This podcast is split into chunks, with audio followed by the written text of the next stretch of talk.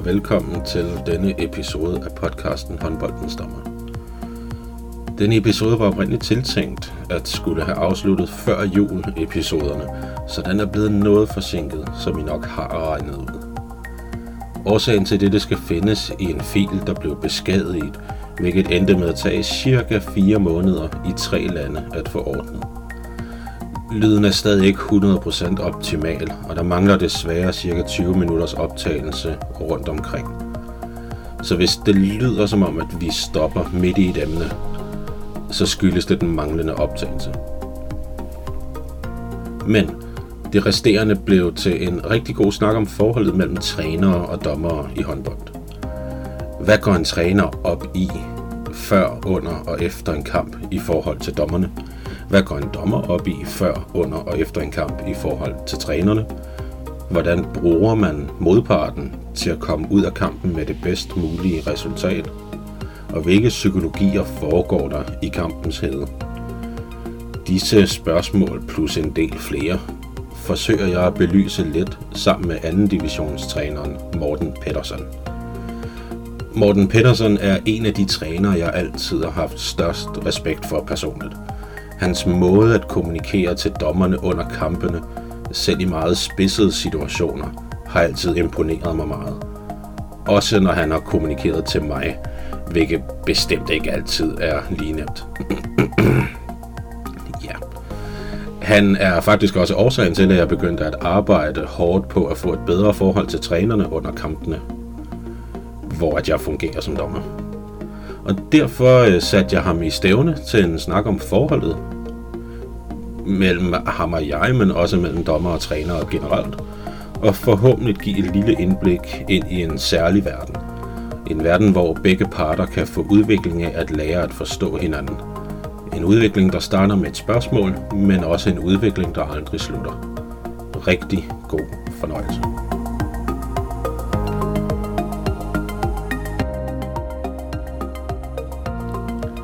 Og til at hjælpe mig med at snakke om det, har jeg i dag fået besøg af dagens medvært, som hedder Morten Pedersen. Velkommen til. Tusind tak. Du er træner i anden division damer. Hvor, øh, hvor længe har du været det? Øh, det har jeg været i de sidste 14 år. Øh, anden og tredje division. Jeg har trænet øh, Plads Saxoke, 3. anden division damer, 3. division. Så har jeg trænet Freja. Så har jeg trænet Team Amager, og er nu kommet til Fuglsø. Og Furesø er området, der ligger nord for København. Det er nord for København. Det er Farm og Værløs. Okay. Det siger jeg som om, at jeg ikke ved det. Det, det, det, det ved jeg jo godt. Øh, Før at du øh, gjorde det, har du så spillet? Det har jeg. Jeg øh, er opvokset i Brøndshøj og har spillet i hele min karriere i IF Stadion. Og det var egentlig også i stadion, jeg startede min trænerkarriere som 14-årig. Som 14-årig. Som 14-årig. Hvorfor begyndte du at træne selvfølgelig både så tidligt, men også generelt? Øh, meget øh, simpelt egentlig. Øh, jeg var 80'er, og alle dem, jeg spillede sammen med, var 81'er. Så hver andet år, så havde jeg ikke rigtig noget hold at spille på. Øh, og jeg ville egentlig ikke miste håndbolden, så derfor blev jeg, blev jeg hjælpetræner til at starte med for små lilleputter. Ja, så blev det egentlig bare ved. Og det er jo så, øh, har, har du så spillet og trænet samtidig? Ja, det har jeg. Synes du sådan generelt, at det har hjulpet dig som træner, at du kender spillet som spiller? Øh, ja, det har det, 100%. Og det, det er noget, vi kommer til at snakke om senere, fordi der kommer vi til at gå i dybden med, om det i virkeligheden i din optik kan hjælpe dommere at spille samtidig eller før de begynder at dømme. Ja. Generelt synes du så, at det kan hjælpe dommere, at hvis det er, at de også kender spillet som spiller? Øh, jeg, jeg vil tro, det er en fordel, øh, men jeg vil ikke øh, udelukke, at man ikke kan være håndbolddommer, hvis man ikke selv har spillet. Øh, de bruger rigtig mange timer på at forberede sig også, i hvert fald de fleste af dem, ligesom også træner. Øh, jeg har heller ikke spillet på højt niveau som spiller selv. Øh, tror jeg, max jeg har spillet i 3. division. Øh, så, så det tror jeg sagtens, at man kan som dommer. Der er vel heller ikke, når man kigger på liganiveau, der er vel heller ikke mange af trænerne, der har spillet på højt niveau. De har spillet på sådan mellemhøjt niveau. Og så er der selvfølgelig nogle afstikker i ny og næ. Jeg, jeg skulle lige sige, at der, der er nogen, som får wildcard, fordi de har spillet op på højt niveau. Ikke? Øh, Jo. Men, men generelt tror jeg ikke, at du har set øh, de færreste ligatrænere spille selv i ligaen eller første division. Ja, det er jo også et nøglehul at komme igennem, også som træner, ligesom det også er som spiller. Ja, helt vildt.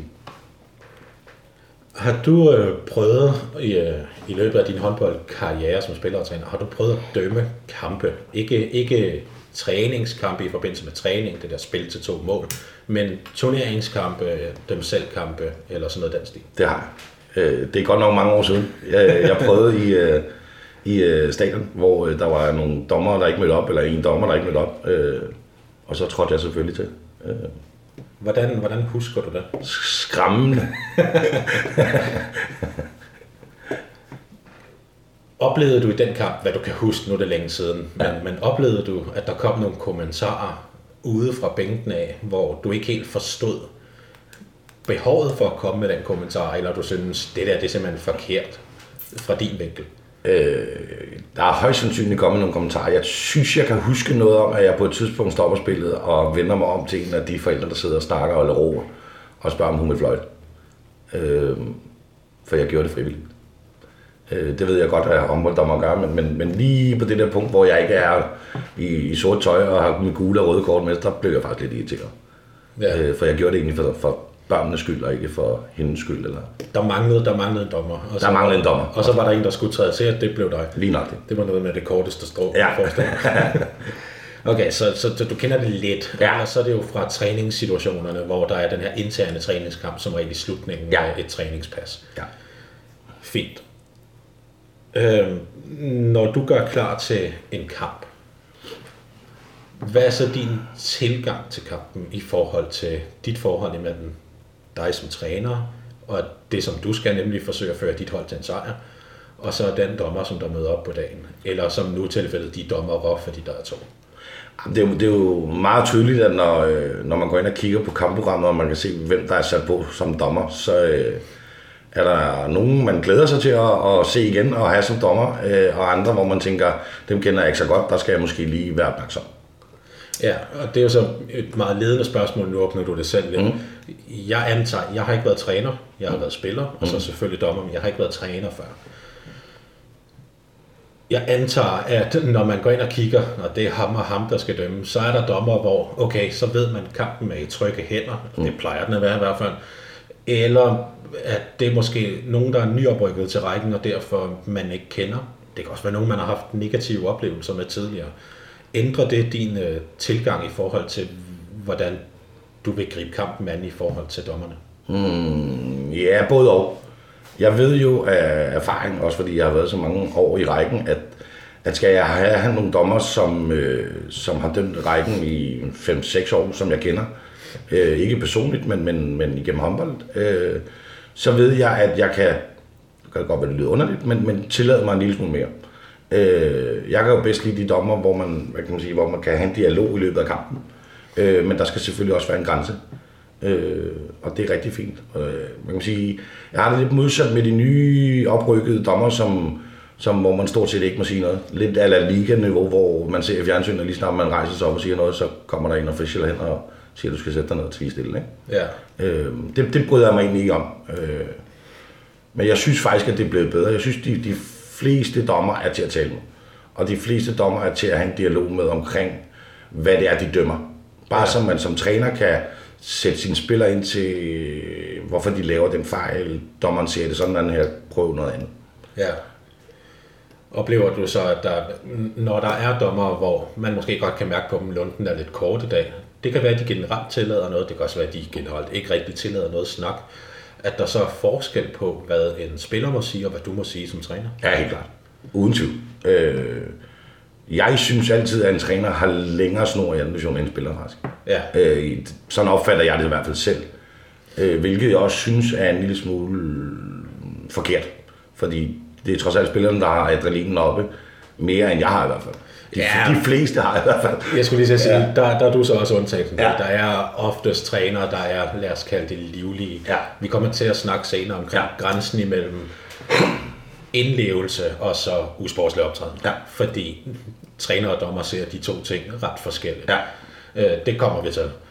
Øh, jeg kan jo så sige som dommer, jeg oplever også, at når en spiller reagerer højt, højt råbende, så er øh, linen også kortere, end når en træner gør det. Mm. Af den årsag, at spilleren har nået at komme med 4, 5, 6, 7 små bemærkninger, små utilfredsheder, hister her, før den store kommer. Ja.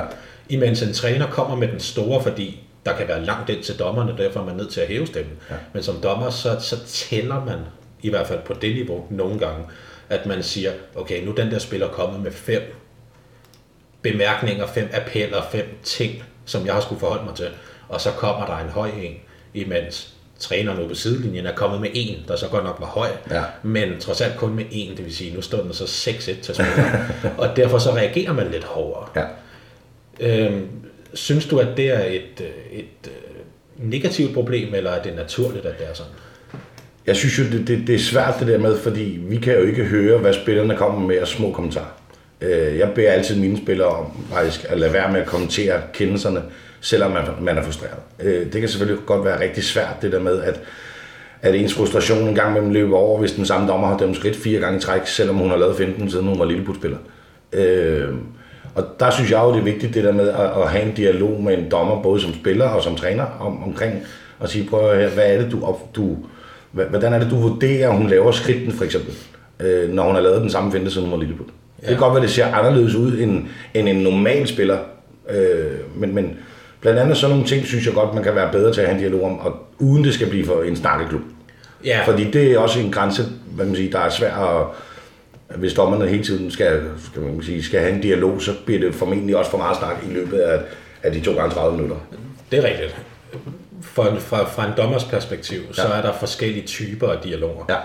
Og nogle dommer differencierer dem ubevidst, nogle gør det bevidst, fordi det er ja. Ja. tillært. Ja. Men det handler om, at der er nogle dialoger, hvor man som dommer oplever, okay, det her det er en dialog for dialogens skyld. Ja. Der er ikke noget udfald i den anden side, som, som parten, det kan være træner, det kan være spiller, ønsker at have. Nej. Det er bare at lufte sin utilfredshed. Ja. Ja. Som dommer har man en tendens til at ind af det ene og ud af det andet, når det er dem der. Ja. Hvorimod, hvis der, hvis der står en træner og siger, jeg forstår ikke, hvorfor der er skridt i den der kendelse, Ja. så er der et udfald i den anden ende, Ja. som træneren ønsker at få. Ja.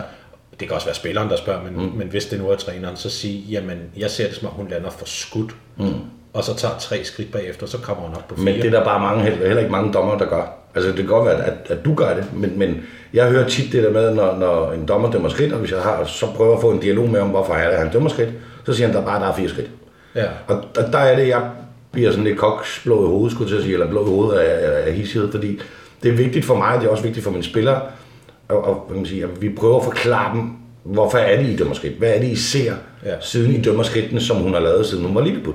Ja. Hvor der ikke er blevet dømt skridt.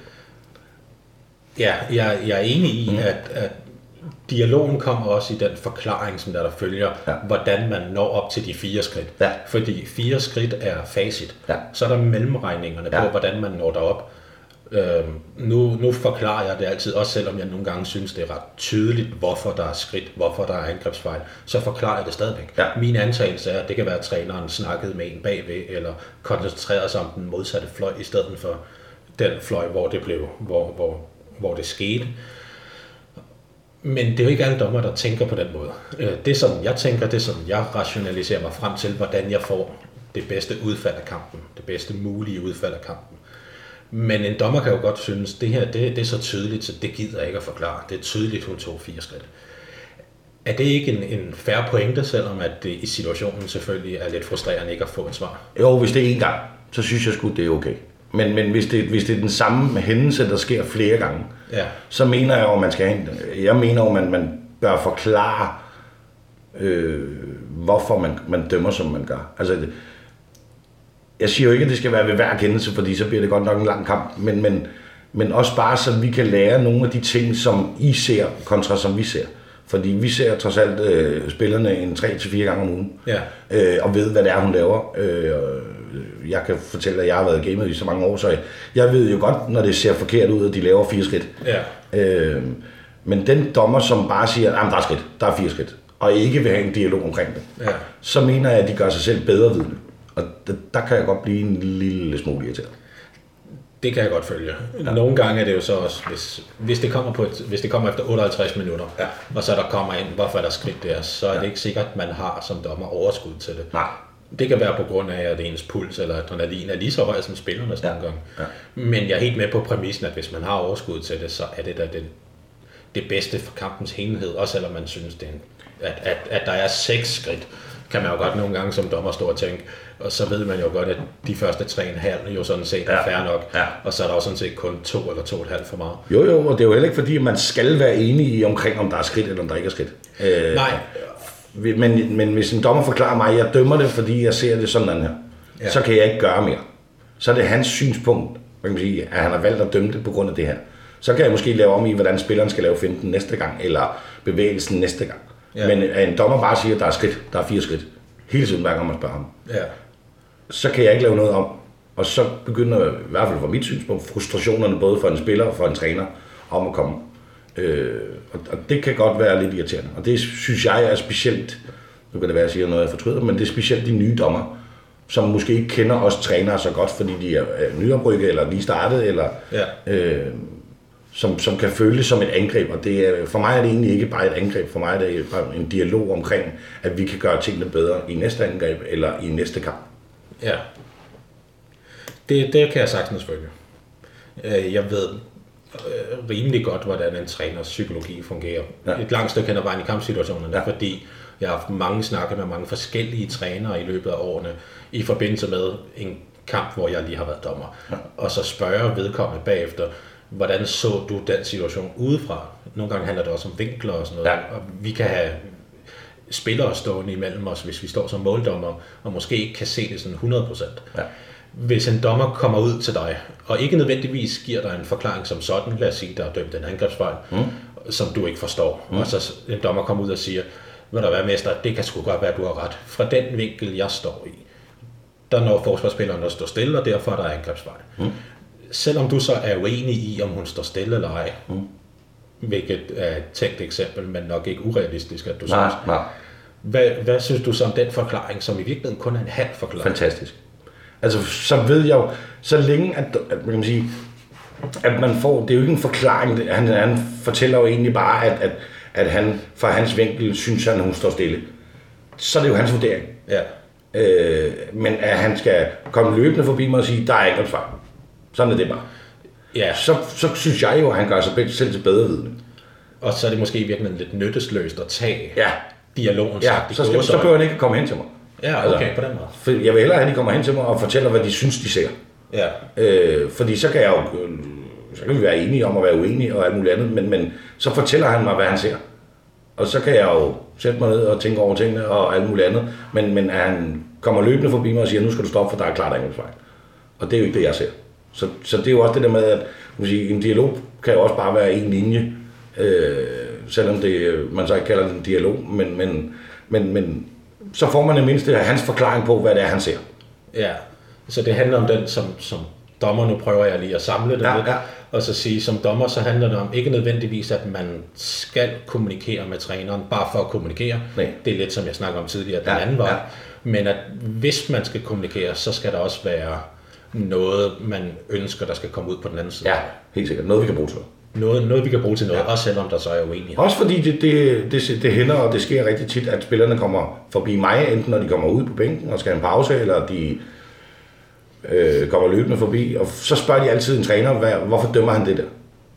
Fordi tit, som vi også snakkede om før, så tør de ikke selv at spørge det, fordi snoren er ikke så lang, og, og alt muligt andet. Så er det nemmere for mig at forklare dem, det er fordi, du ikke står helt stille. Det er det, han vurderer. Ja, okay. Så kan vi være enige eller uenige, men det er det, han vurderer. Ja, den der med, at træneren så i virkeligheden bliver et slags Talerør. mellemleder, Ja, ja, ja, talerør ja. imellem Ja, dommerne og spillerne. Ja. Okay. Dommeren har selvfølgelig i løbet af en kamp en, en del forskellige ting at skulle tage stilling til, både i forhold til spillereglerne, men også i forhold til, hvordan man agerer udadtil. For nogle dommer, der gør de det, der falder dem fuldstændig naturligt, både positivt og negativt, imens at andre dommer ligesom måske tænker lidt mere over, hvilke signaler udsender jeg ved at gøre sådan her, eller ved at sige sådan her. I forhold til en dommers kommunikation, både med dig som træner, men også med spillere eventuelt. Selvfølgelig er der nogle ting, der giver sig selv. Man skal tale forholdsvis ordentligt, man skal i hvert fald ikke bande, og man skal ikke tale ned. Men spørgsmålet er så, hvor den grænse går. I forhold til dommerens kommunikation, hvad synes du er god kommunikation fra en dommer i de her spidse situationer? Og den er svær, ikke? Fordi man er jo selv op at køre, og hvis den står 20-20, så er en dommer formentlig også op at køre, der når mange to minutter, eller der er spillet 58 minutter. Ja. Øh, Og hvis den samme øh, spiller begynder at, hvad man sige, brokse sig eller et eller andet, så kan det godt være, at kommunikationen øh, løber lidt væk, øh, eller bliver lidt hårdere for en dommer. Øh, så det kan jeg sagtens forstå. Jeg har egentlig ikke noget problem med, at, at, at, at dommerne hvad kan man sige, snakker lidt hårdt, øh, eller kontant til en spiller, øh, eller til en træner. Øh, vi skal også have en grænse, os træner. Øh, og hvis det er den samme dialog, der er hver gang, når man sætter jer nu ned og tager den roligt og alt muligt andet, så, øh, så bliver vi jo også ved. Øh, så så det, der må det sgu godt være lidt kontant. Ja, og som dommer har man jo det værktøjsmiddel, som der hedder det gule kort, som ligesom viser, nu, nu er grænsen nået ja. i forhold til det videre forløb. Ja. Når du får et gult kort, Ja. det er ikke fordi det sker så tit, men det sker. Ja. Blandt andet også fra mig. Ja.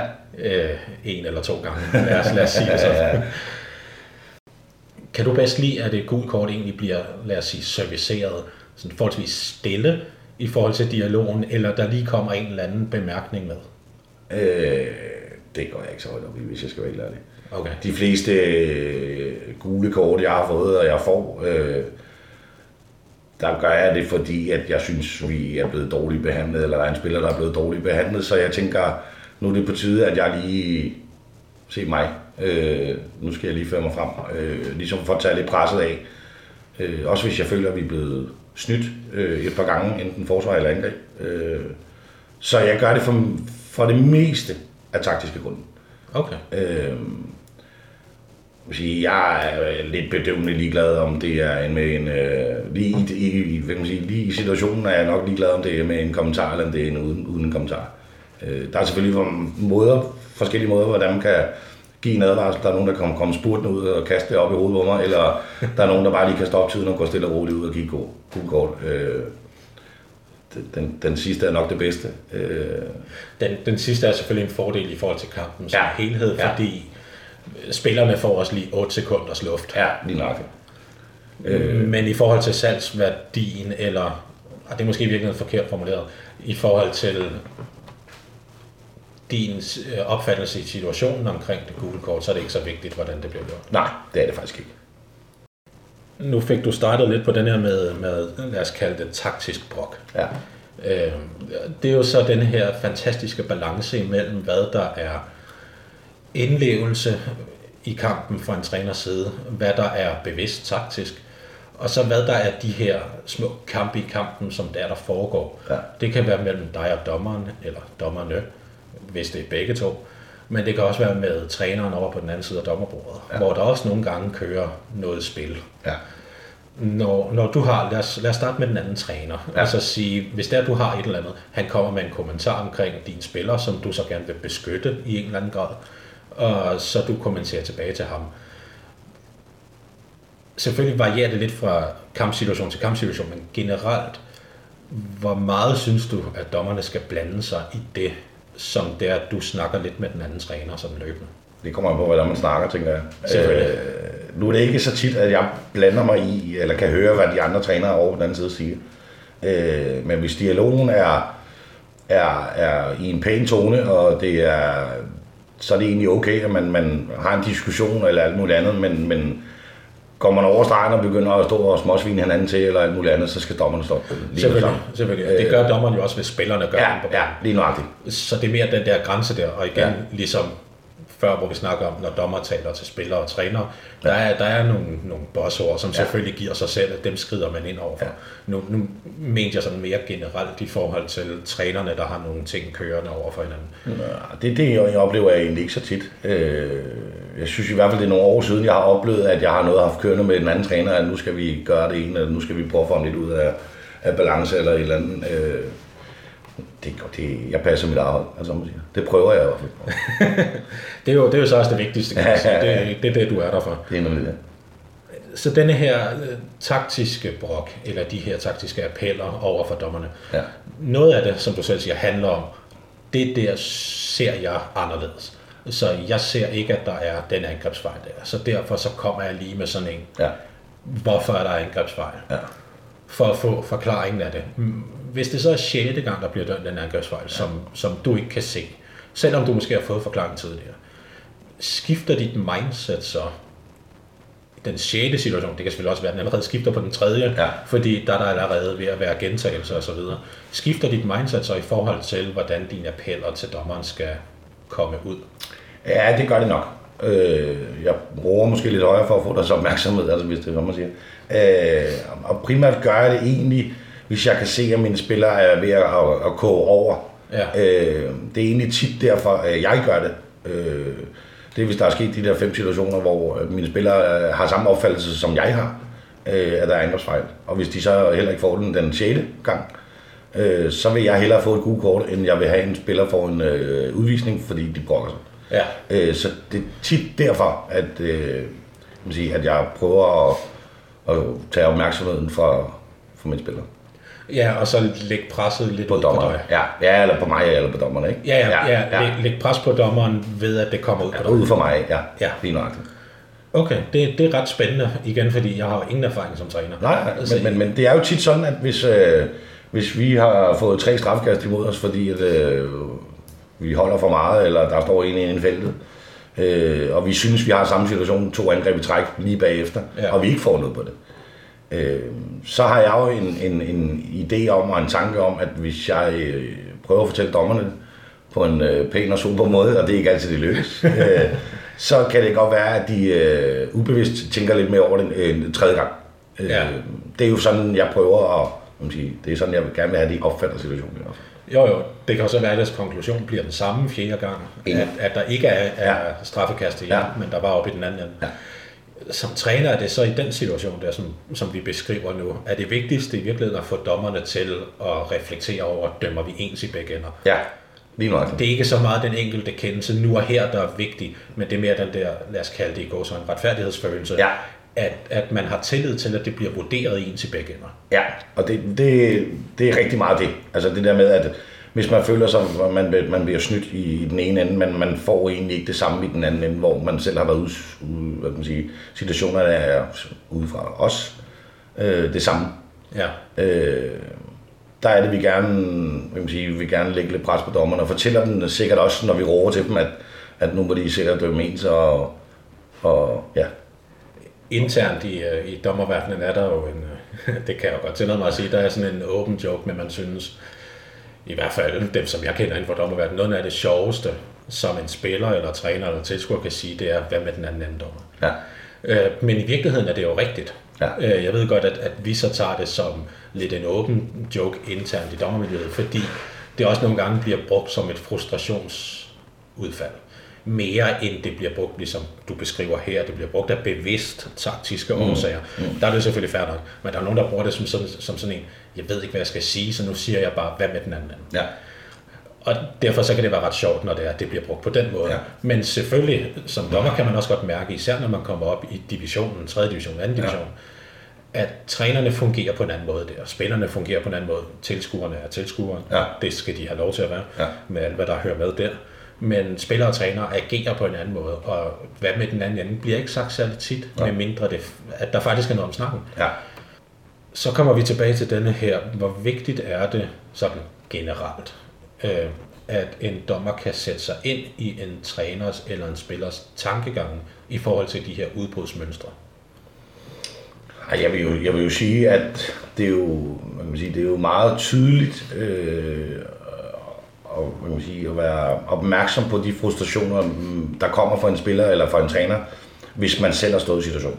Ja, Øh, så er det klart, at jo, jo flere års erfaring man har og alt muligt andet, så lærer man jo de frustrationer, som spillerne nu engang kommer med, når der øh, sker en hændelse, eller der øh, bliver scoret et mål, hvor der måske er overtrådt, eller et eller andet.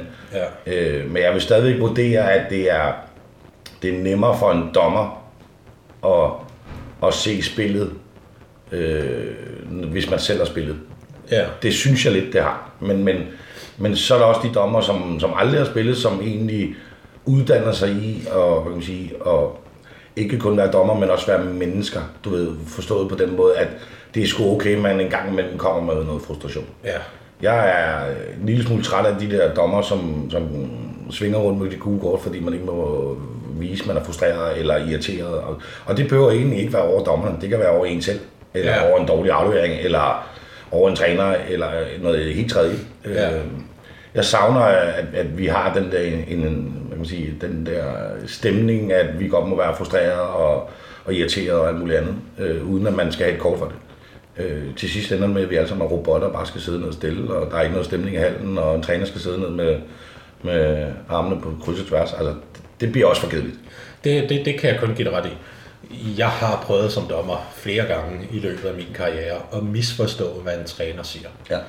At der kommer et eller andet udbrud fra bænken af, som jeg i situationen opfatter, at det er til mig, eller i hvert fald op mig, Ja. som jeg så reagerer på. Ja. Og så var det så til spilleren, fordi spilleren smider den fjerde aflevering. Ja. ud over sidelinjen. Ja.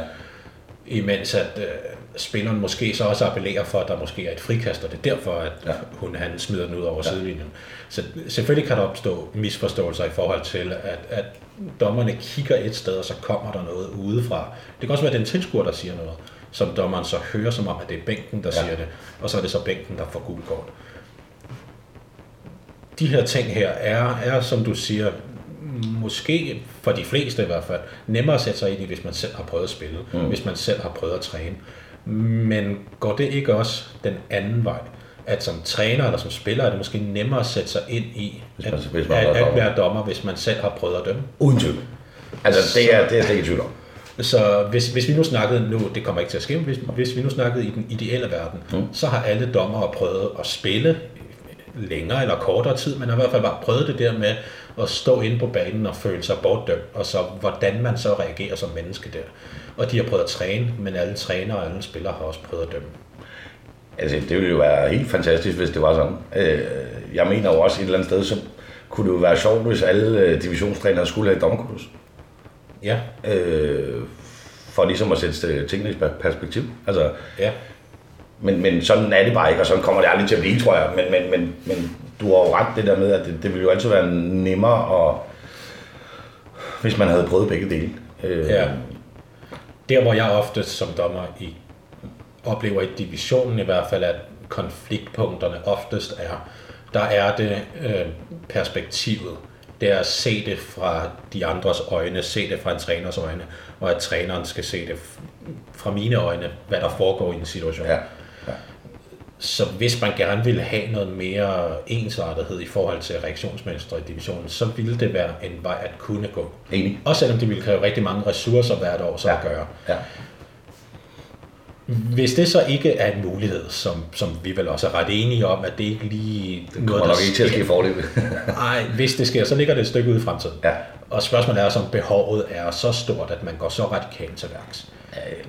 Ej, nu skal vi heller ikke godt tingene værre, end er jo. Altså, Nej, lige præcis. Jeg skal godt til at sige, at Behovet er måske ikke så jeg, stort. nu ved jeg jo ikke, når vi får et, øh, et, et håndbolddommerpar, hvem der egentlig har spillet for, eller hvem der ikke har spillet for. Øh, altså, jeg ved jo en, der har spillet som, som dømmer liga, det er i hvert fald Mik, fordi ham har jeg selv spillet på hold med. Men, Ja. men, men ellers ved jeg faktisk ikke, om, om, om Mads og Martin for eksempel har spillet for. Jeg aner det faktisk ikke. Øh, og det betyder egentlig heller ikke noget for mig, når jeg går ind til kampen.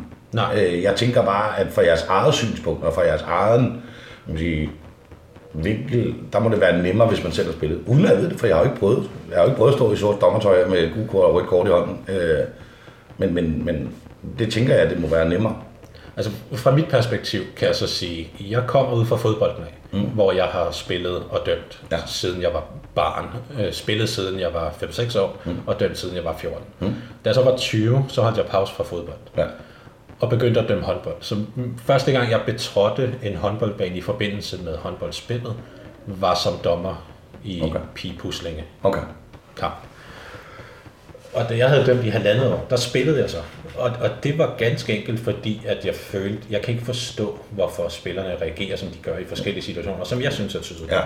Det er så fordi, jeg kommer fra et andet reaktionsmønster ude fra fodboldbanen, Ja. hvor der kan også godt gå hele kampe, uden at jeg hører en spiller sige noget i fodbold. Mm. Det er udenfor, banen er 102 gange 65 meter, eller hvad den nu er. Ikke? Ja.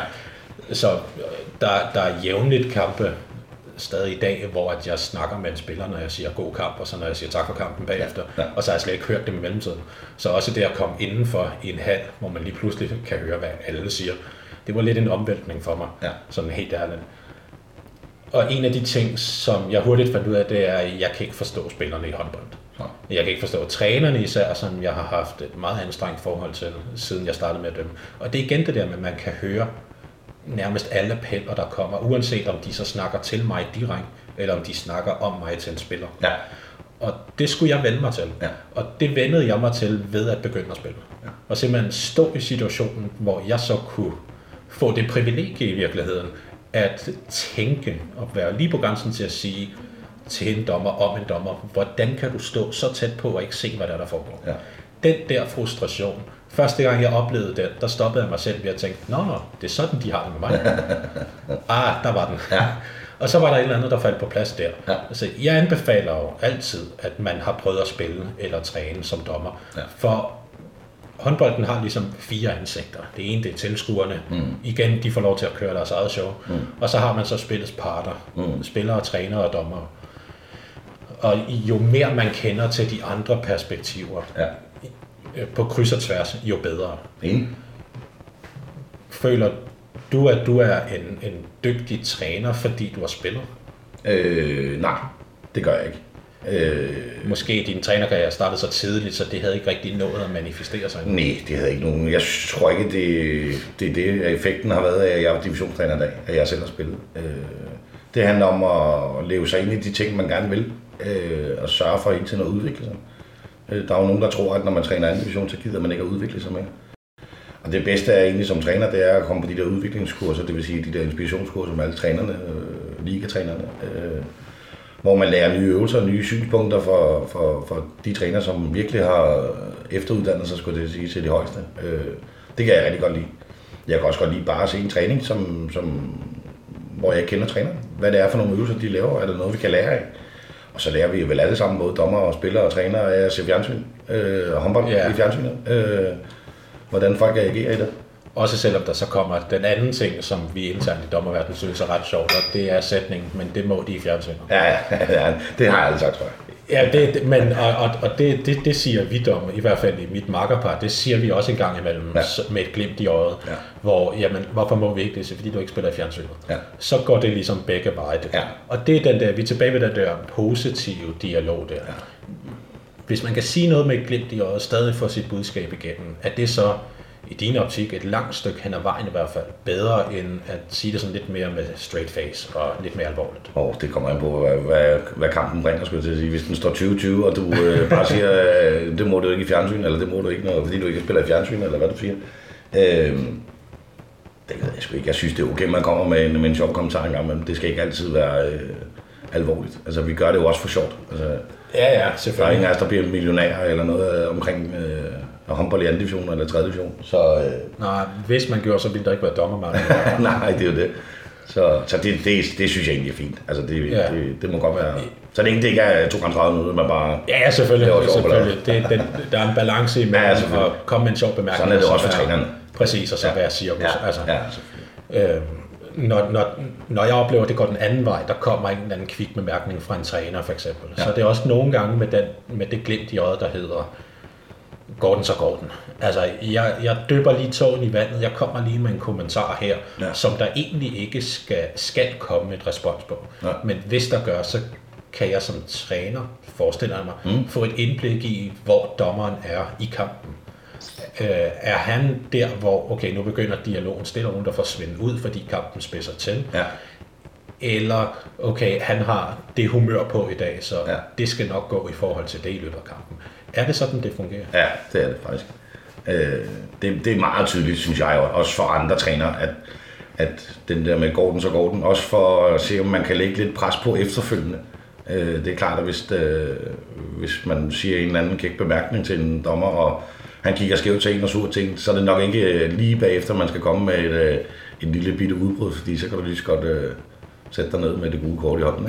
Øh, Ja. så, så, så det synes jeg, det har du helt ret i. Altså, vi alle sammen prøver den der så går den. Det gør spillerne også jo. Ja, ja, selvfølgelig. Øh, selvfølgelig. Så, så, så det, det er okay ramt. Det er okay. Øh, det er jo altid noget. altså, har du en rigtigt. Ja, en. Øh, Og det gælder jo lidt det der også, når man så som dommer oplever, det er nok sådan en kommentar med, går den, så går den. Det kan godt være, at det jo ikke bliver sagt ordret, men man kan efterhånden, som man får noget erfaring, så kan man høre forskel på mm. toneleje, og på, hvis man også har dømt trænerne før, Ja.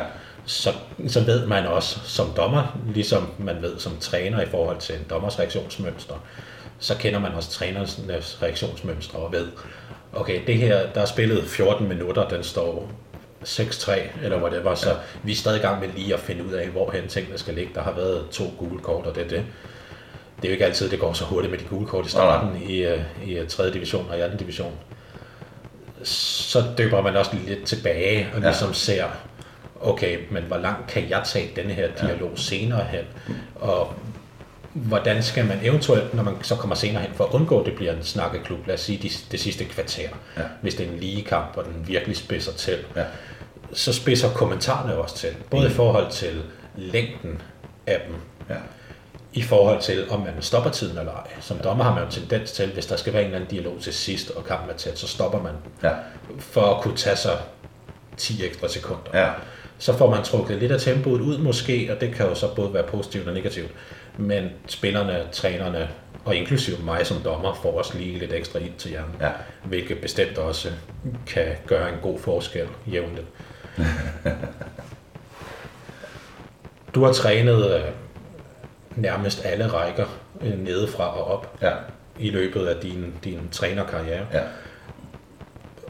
Oplever du, det her det er et meget ledende spørgsmål, det ved mm. jeg godt, men det projekterer over til det, vi skal snakke om bagefter. Oplever du, der er forskel i, hvordan dommerne håndterer det her pres ude fra trænerne i de forskellige rækker? Øh, du, det, er jo, det er jo godt nok mange år siden, jeg har trænet ungdom, og ja, det, det, tror, det tror jeg faktisk, at det, det, det, det, jeg tror, de unge har større øh, pres på skuldrene, mm, end, end de ældre rutinerede har, som har dømt divisionerne, hvis jeg skal tage dem, Ja. øh, i mange år.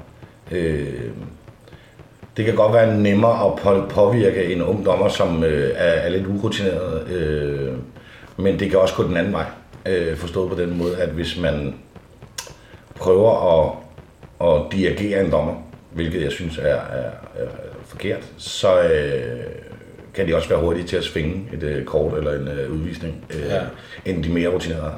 Så jeg, jeg tror egentlig, det er, det er både og, fordi øh, de, de rutinerede, de har lidt mere, hvad man sige, gefylen, altså som man siger, har prøvet ja. tingene flere gange, og, og, og sådan er vi jo også som træner. Altså står der en træner på den anden side, øh, som har prøvet tingene øh, i 10 år mere end jeg har, så øh, har han også stået i de der tilspidsede situationer flere gange, jeg har, og ved, hvordan han den bedste måde er at reagere på, eller agere. Ja, så er vi ude i det her med de her, den her fingerspidsfornemmelse, der kommer både for trænere, men også for dommer, Ja. der kommer med erfaring, Ja. gør, at man har stået i de her situationer før, og derfor ved, Ja. okay, den her situation, den fungerer bedst, når jeg takler den sådan her. Lige nok. I en, I en situation, lad os tage et tænkt eksempel og sige, der er halvandet minut tilbage, og kampen er uafgjort. Ja. Og det så er første gang, at du har behov for at komme med, lad os kalde det, en hjælpende hånd ja. Til dommerne, Ja. i forhold til, at der er et eller andet, du synes, nu er der noget, der skrider her til mm. sidst, i forhold til kampen spidser til, Ja. som måske ikke havde så vigt, været så vigtigt. Hvis det, Prøv- hvis det, hvis det havde stået 10-10. Nej, nærmere, Nå. jeg, jeg prøver lige igen, fordi jeg fik også lige fucket op i ord. Ja, okay. Men som måske ikke var så vigtigt, hvis det ene hold havde ført med, lad os sige, 10 mål. Ja. At så er der nogle ting, som åh, det går nok, fordi det ændrer ikke på kampens udfald i forhold til, hvem det er, der vinder. Mm. På den måde, som, som træner, så antager jeg, at man vel også vælger ud fra, behøver jeg at komme med det her udfald i forhold til, hvem det er, der vinder kampen, i forhold til, at det kan rykke point. Ja, det tror du ret i. Altså hvis den er, er tættere, og den er mere øh, spændende, end, øh, end øh, hvis vi nu er bagud eller øh, foran med 10, så, øh, så tror jeg bare, jeg vil sidde stille, øh, hvis det er den samme hændelse sker. Øh, Ja. End hvis den står 20-20, og der mangler halvanden minut, eller hvad det var, du sagde. Øh, Ja.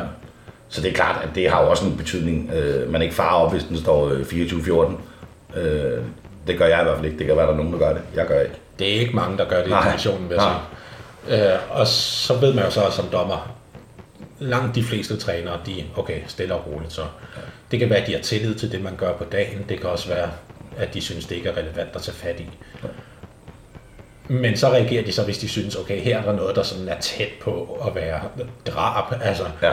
to hænder i ryggen under Ja. en kontra, så man ender ud over banderne, Ja. og så bliver der givet to minutter.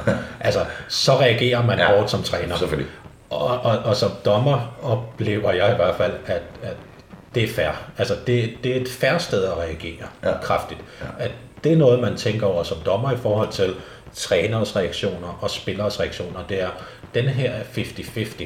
Så derfor, den der ikke får den kendelse, de gerne vil have, vil selvfølgelig være utilfredse, fordi den kunne være gået begge veje Ja. som træner tænker du så over, okay, det her, det var en 50-50 situation. Jeg kommer lige med sådan en lille appel eller middelappel, fordi så kan det være, at den næste 50-50 går til vores fordel. Nu siger jeg noget, som jeg håber ikke mine spillere hører, men jeg tænker ikke så tit over, hvordan jeg, jeg lever mig ind i kampene. Øh, jeg tænker meget over det, jeg siger, øh, forstået på den måde, jeg synes ikke selv, jeg er grov i min mund, men, men, men hvordan jeg agerer og reagerer på bænken, det øh, over, specielt over for kendelser, det, øh, det kan jeg ikke huske to minutter efter, jeg skal være helt ærlig. Øh, Nå, Øh, jo, og hvis, hvis, hvis, hvad kan man sige, hvis det skal være en kommentar eller et eller andet, øh, som, eller en dialog, så, øh, så har jeg styr på det, men, men er det sådan, du ved, øh, hvordan jeg farer op eller et eller andet? Øh, I mine unge dage kan jeg huske, at jeg havde meget med at fare op, og virke, øh, jeg huske, flere dommer har sagt til mig, at jeg virkede troende. Øh, det er ikke sådan, jeg, jeg opfatter mig selv, men, men, men det er klart, at, at, at man er også blevet lidt mere rolig med årene. Øh, og også mere, mere rutineret, som vi snakker om, hvis man har været i gamet i så mange år. Øh, men jeg tænker ikke rigtig over, hvordan jeg reagerer. Det gør jeg altså ikke. den rutine, som der giver ro for en dommer, den er der selvfølgelig også for en træner, ja. Ja. og selvfølgelig også for en spiller, Ja. i forhold til det der med, okay, det her kampforløb, det har jeg oplevet før. Ja.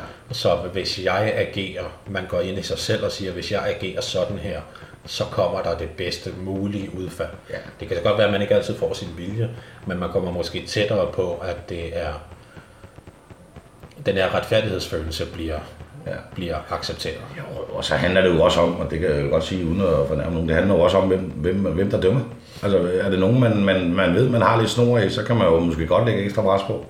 Er det nogen, som man føler, eller man, man, man ikke kender så godt, øh, så øh, giver det ikke en idé om, for mig om at fare op og prøve at lægge pres på. Øh, det tror jeg tværtimod øh, giver bagslag i den, i den anden ende. Det er den følelse, man har i hvert fald som træner. Jeg har. Ja, fordi dommernes reaktion så også kan blive det hårdere af, at de ikke forstår, Ja, hvorfor dit udfald kommer, som Ja. det gør, fordi de heller ikke kender dig. lige nok. Okay, så med. Er, er det så i virkeligheden sådan, lad os sige, inden for de 2 gange 30 minutter, som en kamp varer, Mm. er det så i virkeligheden dommerens overordnede rolle at være sådan lidt af det hele? Selvfølgelig skal man først og fremmest dømme, hvad der er, der sker, eller dømme reaktion på det, der sker. Mm. Der kommer en takling her, og så beslutter vi så ud for en hel masse vurderinger og beslutningskriterier, hvilken, hvis der overhovedet skal falde nogle progressive straffe, hvilken en der så skal falde. Ja. Men dommeren skal i virkeligheden også være lidt spiller, også selvom man er dommer. Skal være lidt træner, eller kunne være lidt træner, kunne være lidt spiller, for at kunne sætte sig ind i de andre steder, og i virkeligheden have den her situationsfornemmelse. Ah, altså, nu er det jo også svært at skal bede en dommer om 800 forskellige ting omkring en situation. Jo, jo, Øh, jo, jo. Jeg synes jo altid, man, man, jeg synes jo, selvom jeg ikke giver udtryk for det, når jeg står på bænken, at det er jo fair nok, man, man dømmer det, man vurderer, der er som dommer. Ja. Øh, jeg synes jo ikke, at man skal som dommer dømme det, som trænerne synes, vurderer og alt muligt andet, hvad der er. Øh, men det er ikke altid det, vi giver udtryk for på bænken.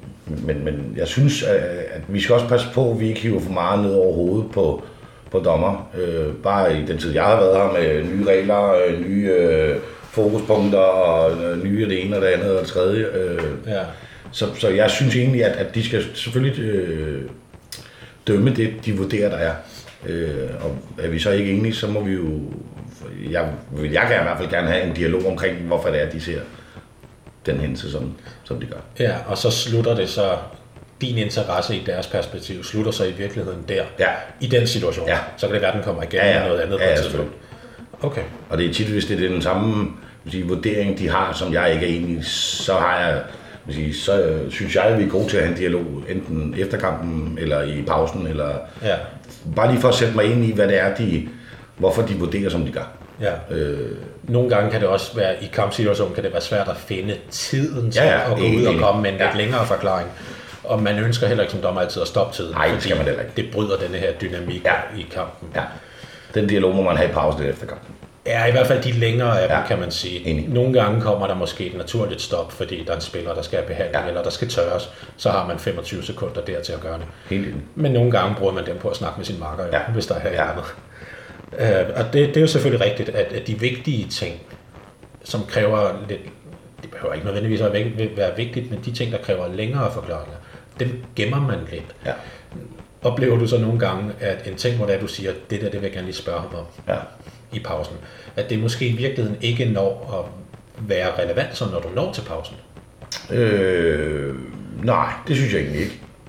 Øh, jeg synes, jeg er rimelig god til at huske de ting, som, som hvis jeg synes, der har været et issue omkring en, en hændelse flere gange, øh, og jeg tænker, det må jeg lige høre om, hvorfor de vurderer sådan, de dommer.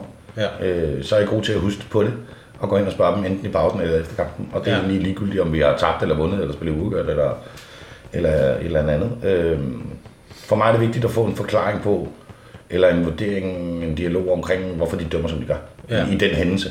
For ligesom at lære af, at hvad kan vi gøre anderledes, for Ja. ja. at de dømmer på samme måde næste gang. Tilbage til det her, vi snakkede om tidligere med at være bindeled eller talerør ja, Ja, ja. ja. mellem dommerne og deres tankegang, altså dine spillere. Enig? Er, er, er det så det, du ser som din rolle som træner? Selvfølgelig skal du coache dit hold. Mm. Du skal sætte taktik, du skal ændre det, hvis det bliver nødvendigt. Ja. Du skal skifte ind og ud, og du skal lave mange af de her vurderinger, som er i forhold til dit hold, mm. som du repræsenterer. Mm. Men at du som træner også har et ansvar for, at dine spillere kan rette ind i forhold til dommernes linje på dagen, som jo for nogen godt kan variere lidt fra dommerpar til dommerpar. Det var sødt sagt.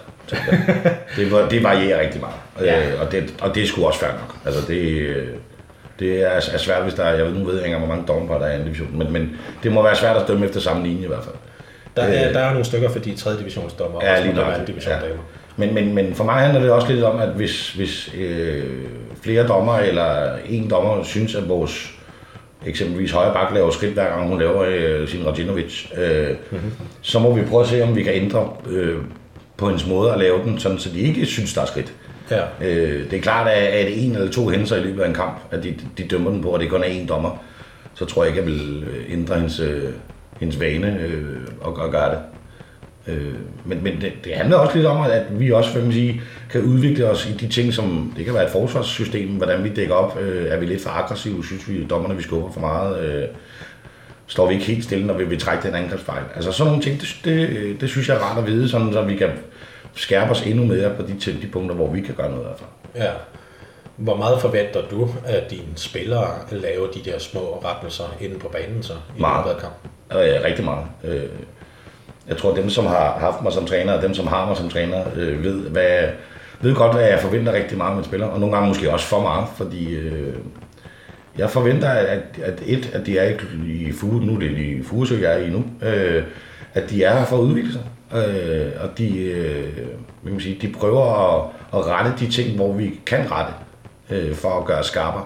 Øh, og hvis det kan være for, på en dommerkendelse, som bliver dømt tit imod os, jamen så det, må, må det være sådan. Så er det det, vi retter ind. Ja. Og det gør spillerne jo selvfølgelig i løbet af kampen hele tiden, fordi man har den der dialog. Ja. Øh, hvorfor er der gult kort der? Fordi spilleren er kommet forbi dig, når du så skubber. Ja. For eksempel. Ja. Det kan også være, at det er en to minutter, hvis skubbet er hårdt nok. Ja. Og så, så har spilleren jo fået den forklaring. Ja. Men det er jo ikke altid, at du som træner hører den forklaring. Nej. I- Især ikke, hvis det er et gult kort. Nej. Hvis det er en to minutter, så kommer spilleren jo ud til dig. Ja, så fortæller det. Ja. Ja, hvis dommeren har givet dem forklaringen. Ja. Fordi jeg har da prøvet som dommer i en, i en anden divisionskamp mm. at give en udvisning, som igen jeg synes var 100% tydelig. Altså, trækker i trøjen på en spiller, der er på vej ind over for Ja. ja. slut. Det var straffekast, stoppetiden giver to minutter. Og spilleren så spørger, hvorfor. Ja. Jeg synes, at det er det forkerte sted at spørge, Ja. fordi den er så tydelig. Mm, Så i situationen, der svarede jeg ikke optimalt, men jeg svarede, det ved du godt, det gider jeg ikke at svare på. Selvfølgelig havde det været nemmere at sige, at du trækker i trøjen. Fordi så havde spilleren kunne være uenig med, Ja, ja, ja. ja. fået forklaringen. Enig. Men i situationen, der var det virkelig, Så tydeligt. Så. det gider jeg ikke at svare på, Nej. færdig. Så da den spiller kom ud til træneren, så endte jeg med alligevel at skulle give forklaring, fordi spilleren faktisk ikke forstod, hvorfor det var. Okay. Og det handlede så om hårdheden af det træk, som spilleren var uenig i, Ja. viste sig. Ja. Og der havde jeg måske løst det bedre ved bare at sige til spilleren i første omgang. Og det er jo så de der refleksioner, man som dommer gør i løbet af kampen. Okay, det der det blev misforstået, så ved jeg det til næste gang. Ja. At det her hold her, de, de spillere på det her hold, de forstår måske ikke altid intentionen med, hvad det er, man dømmer, så de skal have forklaring under alle omstændigheder. Mm. Denne her tilpasning til, hvordan holdene spiller, det gør spillere og trænere jo også i forhold til deres modstandere Selvfølgelig. at okay, de her, de, øh, de spiller forholdsvis hårdt, og dommerne reagerer ikke på det. Når man så øh, piger giver lige op i forsvaret, så, Ja. og så lige give dem af samme behandling, og så se, eventuelt om det gælder i begge ender, hvad det er, dommerne har lagt for dagen. Helt enig.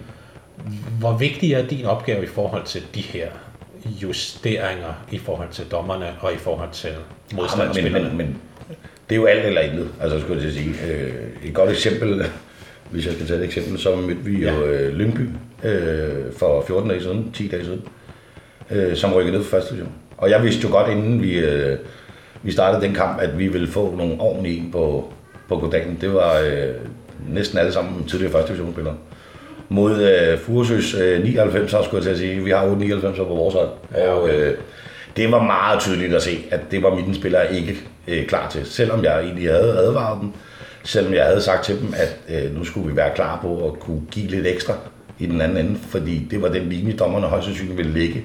Ja. Ja. Øh, fordi dommerne ved jo godt, hvad Lyngby og hvad Furesø er sådan i, Geografisk. er også niveau, øh, men, men det, det kunne vi slet ikke. Øh, der blev vi simpelthen mast. Så, det, han- så jeg synes, det handler rigtig meget om, at man er man sige, omstillingsparate, og hvem skal vi have som dommer, og hvad, kan de, hvad ved vi, de dommer plejer at tillade, hvad står vi over for modstanderen, hvad plejer de at gøre, hvad skal vi være opmærksom på. Øh, så så det, det er jo en helt forberedelse, altså helt sikkert. Ja, nu den kamp, du refererer til, det er ja. Så lidt et særeksempel på Ja. grund af den modstander, som vi havde. Enig. Hvis det nu er kampe, hvor du siger, øh, der, der, for at starte et andet sted, der er så også de modsatte kampe, dem hvor man på forhånd ligesom siger, her er vi favoritter, Ja. og det kan vi ikke løbe fra. Ja. Så derfor så sætter man jo også spillerne op til, her er der en forventning om, ja. vi skal måske ikke vinde stort, men der er en forventning om, at vi skal vinde. Ja. Og man kan jo godt have en dårlig dag, ja. Og sådan nogle ting, men ja. Ja. selv på en dårlig dag, der burde vi stadig vinde over dem her. Ja. Hvis vi så tager de kampe i midten, hvor man siger, at det her det kan gå begge veje, og hvis vi gerne vil ende der, hvor vores ambitioner siger, at vi skal ende, så skal vi altså slå dem her. Mm. Især på hjemmebane, men sådan, måske endda også i begge opgør, både ja. Hjemme og ude. Ja. Når du så ser på, okay, det er de her dommere, der skal dømme. Ja. Ja. Og det er nogen, der har dømt jer, lad os sige, 5-6 gange i løbet af de sidste par sæsoner her. Så det er nogen, I kender sådan ret godt. Hvor vigtigt er øh, den tillid imellem dig og dommerne for din tilgang til kampen så, i forhold til dommerne? Jamen, det, det ændrer ikke noget. Altså, jeg har stort set aldrig dommerne med i min taktik.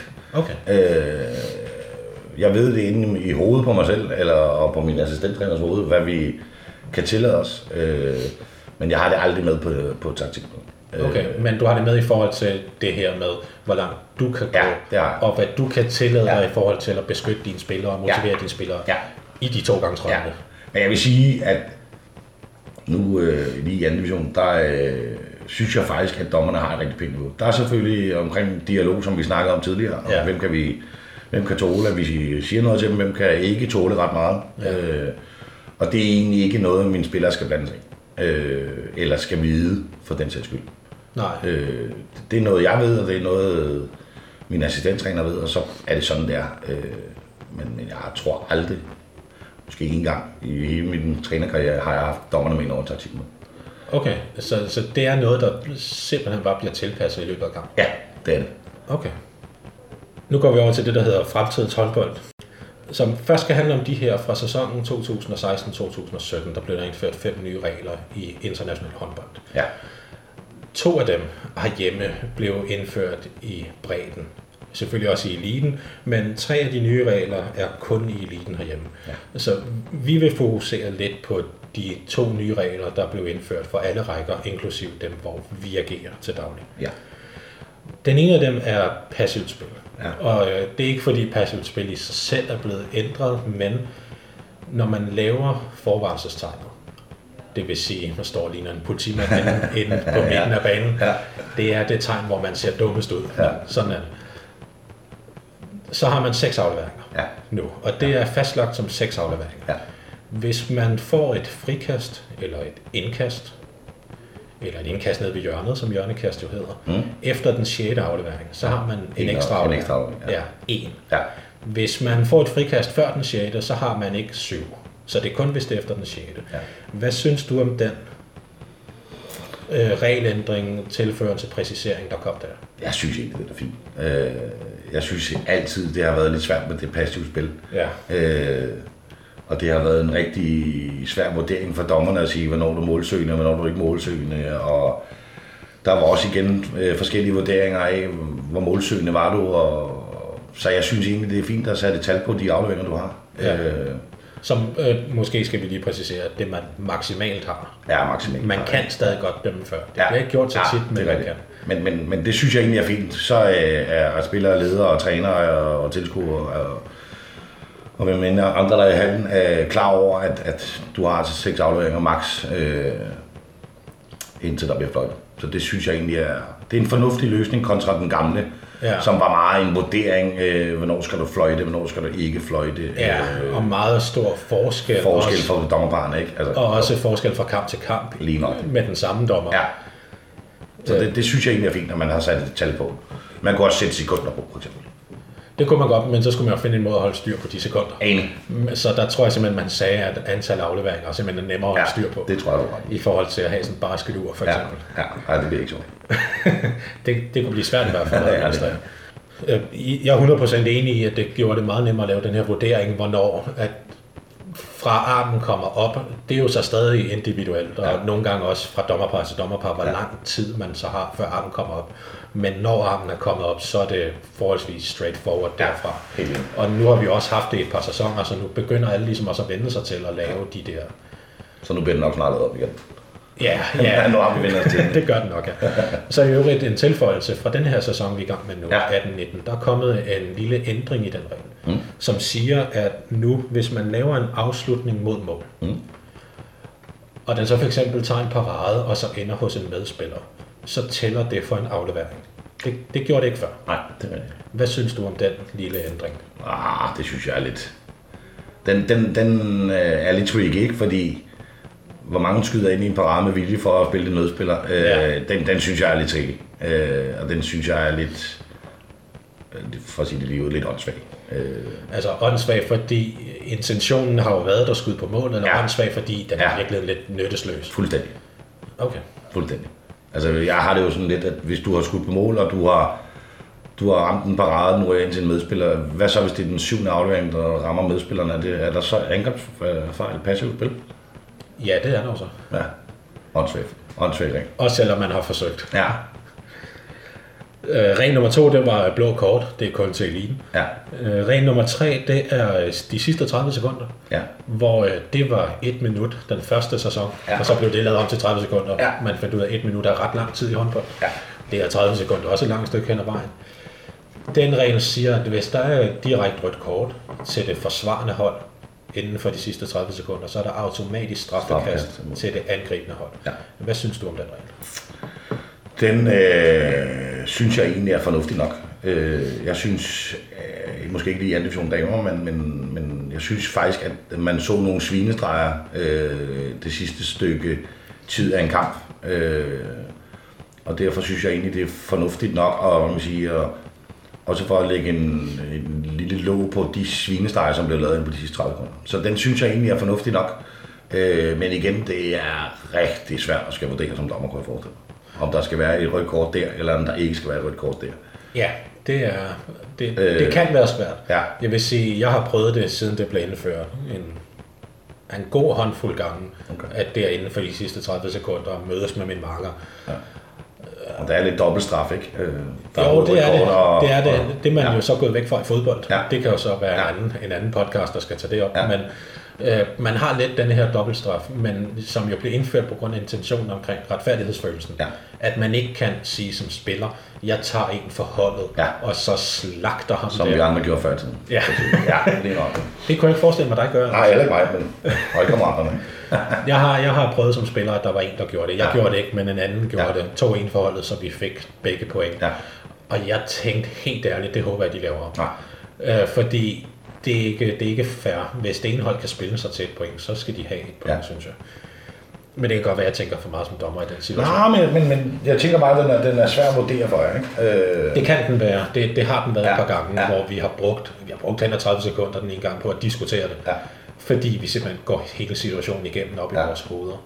Så det kan være svært. Ja. Men jeg vil sige, selv med det, så synes jeg stadig, at den er god. Enig. Fordi Helt enig. det, den gør i den anden ende, er bedre, synes jeg. Ja, ja. I hvert fald langt stykke ja, den lukker de svinestreger, som vil komme. ind. Ja, lige præcis. helt enig. Beskytter spillerne Ja. ja. lidt, alle de her ting. Nummer 4 er øh, spil 7 mod 6, og det er også kun for ligen. Ja. I hvert fald den type af spil 7 mod 6. Og Ja. så er der 5 som var karantæne i tre angreb, hvis man har modtaget behandling, uden at forsvarsspilleren har fået en progressiv bestrafning. Ja. Det er også kun eliten. Det er det. Generelt så de her to regler, der er kommet ud i bredden, og så er blevet justeret en lille smule med tiden også selvfølgelig, men sådan også alle fem generelt. Hvad synes du om dem? Øh, jeg vil sige, den med blå, det blå kort, det, øh, det synes jeg egentlig er meget fornuftigt. Øh, så vil jeg sige, spillet 7 mod 6, der er jeg sgu ikke øh, tilhænger af det spil. Øh, jeg er slet ikke tilhænger af, at man, man laver 7 mod 6 i ligaen og i første division, uden øh, at have, skal have en øh, overtrækstrøje på. Ja, Øh, men i, i anden og tredje division, der skal du have en overtrækstrøje på. Ja. Det, giver ingen, øh, det giver ingen mening for mig. Øh, man kan sige, at, at de anden divisionshold, der skal spille oprykning til første division, de har da godt nok en opgave, hvis de møder et første divisionshold, der har spillet 7 mod 6. ja Øh, helt det har de. Øh, så den forstår jeg ikke helt. Og omkring øh, reglen omkring øh, passiv spil, det giver rigtig fornuftigt mening, Ja. øh, tænker jeg. Undtagen den der lille ekstra regel, der er Ja. kommet med, at man skyder i en parade og kan ryge hen til en medspiller, så tæller det for den syvende aflevering. Mhm. Mm-hmm. Øh, og den sidste, det var, Karantæne tre angreb, hvis man modtager og behandling. giver den, den, giver den så meget mening, altså er det ikke igen bare at give en ekstra byrde til dommerbord og dommer? Øh, Nu, nu kan jeg jo så faktisk for første gang lave lidt reklame for en tidligere episode. Ja. I den første episode havde jeg ligadommer, Ja. Morten Leton, Ja. med. Og han snakkede om, at på det niveau, ja. at det ikke, det, det var måske ikke så nødvendigt herhjemme, Nej. men, men reglen blev lavet internationalt, Okay. hvor man i andre lande har set meget skuespil for at trække tempoet ud af kampen Ja. og give lidt pause, så åh oh, nej, jeg skal have behandling. Lidt ligesom, lad os sige, spansk fodbold Ja, ja, ja. Det, det var ikke så nødvendigt herhjemme, sagde han, men da alle professionelle rækker jo skal tage alle de nye regler. Ja. så skulle Danmark også tage den. Ja. Men der var, tænker- der var mange andre steder, hvor den var nødvendig. Jeg skulle til at sige, jeg tænker ikke, den bliver så meget brugt. Det er ikke, det er ikke så tit herhjemme, sagde han. Nej, det kunne jeg heller ikke forestille mig. nej, lige præcis, fordi herhjemme, der, hvis man skal have behandling, så skal man 9 ud af 10 gange stadig også ud. Ja. Fordi man er skadet, mm. eller skal ud og sidde i 10 minutter og lige have trælåret Ja. rystet lidt af. Ja. Ja. Så, så det er mere derfor. Ja. Og som jeg også sagde til ham, så synes jeg også, det er også den regel, jeg er mindst misundelig, at de skal administrere i ligaen, som jeg ikke skal Ja, ja, i divisionen. Fordi. Ja. det vil jeg have, sådan helt ærligt. Det kan jeg sgu forstå. Det næste angående fremtidens håndbold, det er så det her med flere dommere på banen. Ja. Og, og det er måske heller ikke så nødvendigt i 2. og 3. division, men så lad os sige i ligaen for eksempel. Ja. Som tilskuer, som håndboldtilhænger og fan, hvordan vil du have det med at se en ligakampe eller international kampe, hvor der var tre eller fire dommere på? Nej tak. Øh, jeg synes, vi skal også passe på, at vi ikke ødelægger den charme, der er ved håndbold. Øh, jeg ved godt, vi har siddet og brugt en uh, halv time til en time på at sidde og snakke om dommer og, og alt muligt andet, men, men det handler også lidt om, at, at der kommer fejl, og det, ja. Ja. og, og det er også charme ved, ved, ved håndbolden. Øh, til sidst bliver det jo noget med, at der skal sidde to dommer oppe i toppen også og se video samtidig og alt muligt andet. Ja. Det, øh, nej, det, det, jeg synes, det ødelægger mere, end det gavner. Fordi det næste punkt er jo så, fra den her sæson 18-19 er der videoproof, Ja. hvor man på nogle foruddefinerede punkter Ja. kan gå ud og kigge, om der er video. Det er jeg heller ikke tilhænger af. Det er du heller ikke Nej, jeg synes, det giver for mange stop i spillet. Nu ved jeg godt, det ikke sker så tit i løbet af en kamp. Øh, men de der unødvendige stop, dem er jeg ikke tilhænger af. Lad nu bare dommerne vurdere det, er derfor de er der. Øh, og så kan det godt være, at de engang vurderer forkert. Så kan man se video bagefter i løbet af kampen, om, om Ja. karantænen skal være, være anderledes, øh, Ja. hvis det er et rødt kort. Øh, ellers bliver det for meget teknologi. Øh, det næste er, vi skal om bolden er ind over stregen, og den ikke er ind over stregen. Og, Målteknologi, Ja, i nej, fodbold. nej tak. Øh, der, jeg synes, charmen ryger ved det. Det må jeg sige. Ja, for så er der et Jones advokat, så vil jeg så sige her. En, en af de seneste ligakampe, der er blevet spillet, når det her det bliver optaget, Ja. Der var der jo et spørgsmål om, der var et straffekast efter tid, Ja, det så jeg godt. eller ej. Simpelthen, hvornår at forseelsen bliver begået, Ja. kontra om tiden er gået eller ej. Ja. Der går dommerne ud og kigger på video og ser, at tiden er gået, når taklingen bliver sat ind. Ja. Og derfor så er kampen slut. Ja. Det er vel i virkeligheden en ret god brug af video. Fordi man, man, den der retfærdighedsfølelse, vi snakker om, Ja. At, at den bliver ligesom tilfredsstillet i en eller anden grad ved, at de ikke havde fået et uretfærdigt straffekast, fordi tiden er gået. Enig. Øh, jeg kan sagtens se, forstå din pointe, øh, men, men det er jo altid øh, en god, hvad kan man sige, god pointe i at se video. Jeg synes bare, at man stopper, kan man sige, nu var kampen færdig i går, øh, hvis det er det, vi snakker om. Ja, det er det. Øh, var kampen færdig.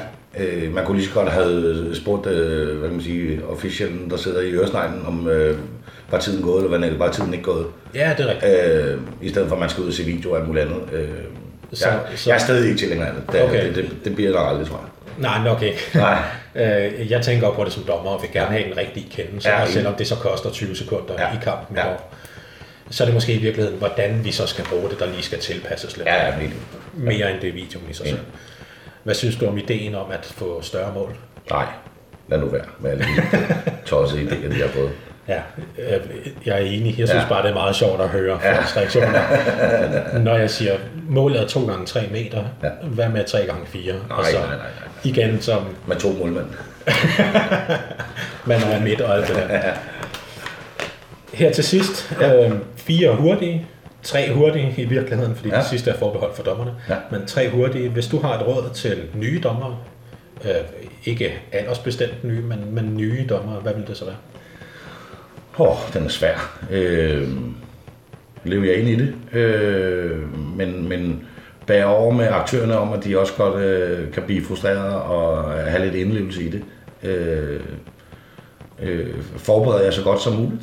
Øh, og lytte til de gavede herrer, som vi formentlig har som mentor. Hvad synes du er det bedste ved håndbolden, overordnet set?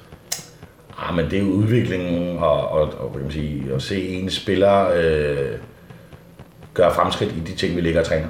Øh, og så er det jo spænding og intensiteten ved kampene, der, der er sjov. Og den modsatte side af den mønt er selvfølgelig, hvad er det mest udfordrende ved håndbold?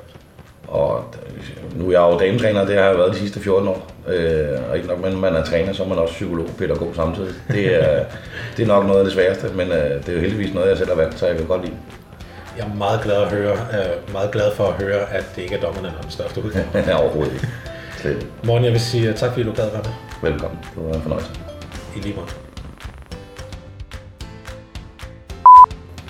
Jeg springer den der...